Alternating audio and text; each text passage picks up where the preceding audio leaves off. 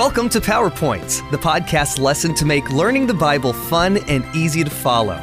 This podcast is based on the GraceLink curriculum for the Junior Sabbath School Bible Study Guide from the General Conference of Seventh day Adventists. You can read along at juniorpowerpoints.org. There, you can also download and subscribe to these podcasts under Resources or on iTunes.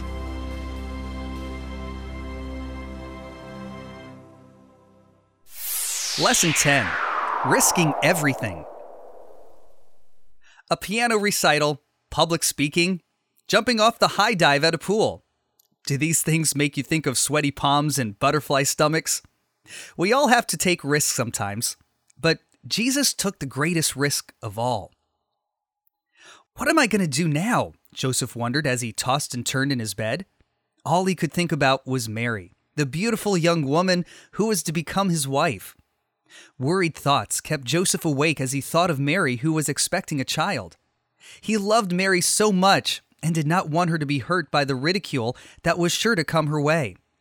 But an idea flashed into Joseph's mind, and he considered breaking off the engagement privately. Finally, Joseph drifted off to sleep, his thoughts still focused on the one he loved. Then suddenly, an angel appeared to him in a dream and said, Joseph, son of David, do not be afraid to take Mary home as your wife, because what is conceived in her is from the Holy Spirit. She will give birth to a son, and you are to give him the name Jesus, because he will save his people from their sins. Matthew chapter 1, verses 20 and 21. When Joseph woke up, he remembered the words of the angel. Still amazed by it all, he realized that God had given him a great responsibility. Now it was all beginning to make sense he remembered the prophecy of Isaiah, who wrote about the young virgin that would give birth to a child. How odd Joseph must have felt to know that the scriptures that he had studied for so long would be fulfilled right before his very eyes. For long ago, the prophet Isaiah had said, Therefore, the Lord himself will give you a sign. The virgin will conceive and give birth to a son, and will call him Emmanuel. Isaiah chapter 7, verse 14. Joseph didn't waste any time carrying out the angel's instructions. He took Mary as his wife. When Mary gave birth to the baby, they named him Jesus, just as Joseph had been told by the angel.